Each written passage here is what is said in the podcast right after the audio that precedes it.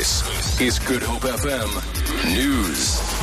Good morning. Western Cape Premier Helen Zille is expected to outline her government's plans for the next five years when she delivers her State of the Province address in the provincial legislature, legislature today.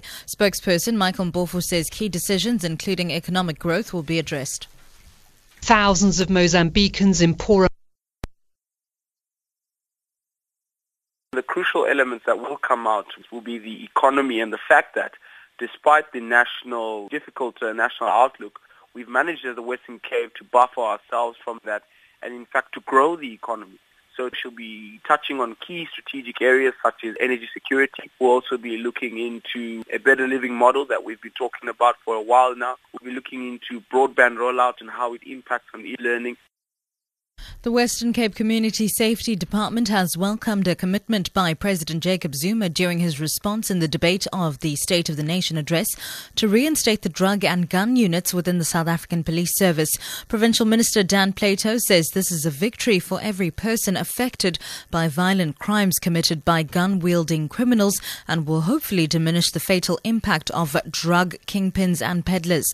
Plato has attributed the president's announcement in part to ongoing lobbying by his department for the national government to allocate dedicated resources to dealing with gang and drug related crimes in the province. He says he'll be writing to the National Police Department to release the details of the new specialized units.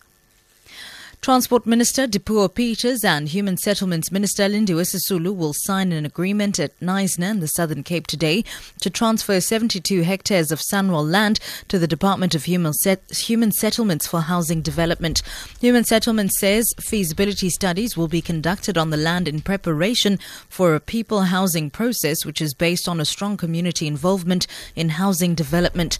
Peters, Sisulu and her deputy Zou Kota-Fredericks will later hold an imbizo in the community to focus on service delivery issues. Rising tension and violence in Mozambique have caused thousands of people to flee to Malawi, with concerns mounting over a continued humanitarian crisis due to overcrowded camps.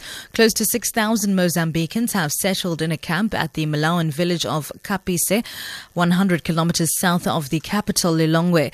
The Mozambicans say they fled fighting in the north of their country between government forces and the opposition Renamo, the BBC's Karen Allen reports.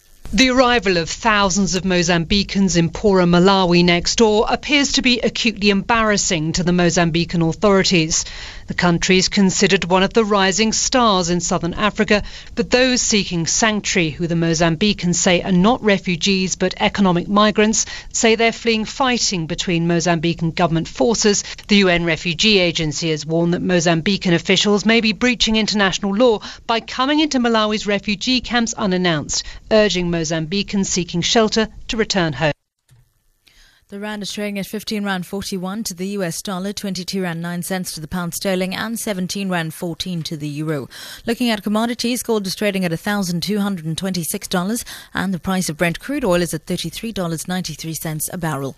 For Good Hope FM News, I'm Sibs Matiela.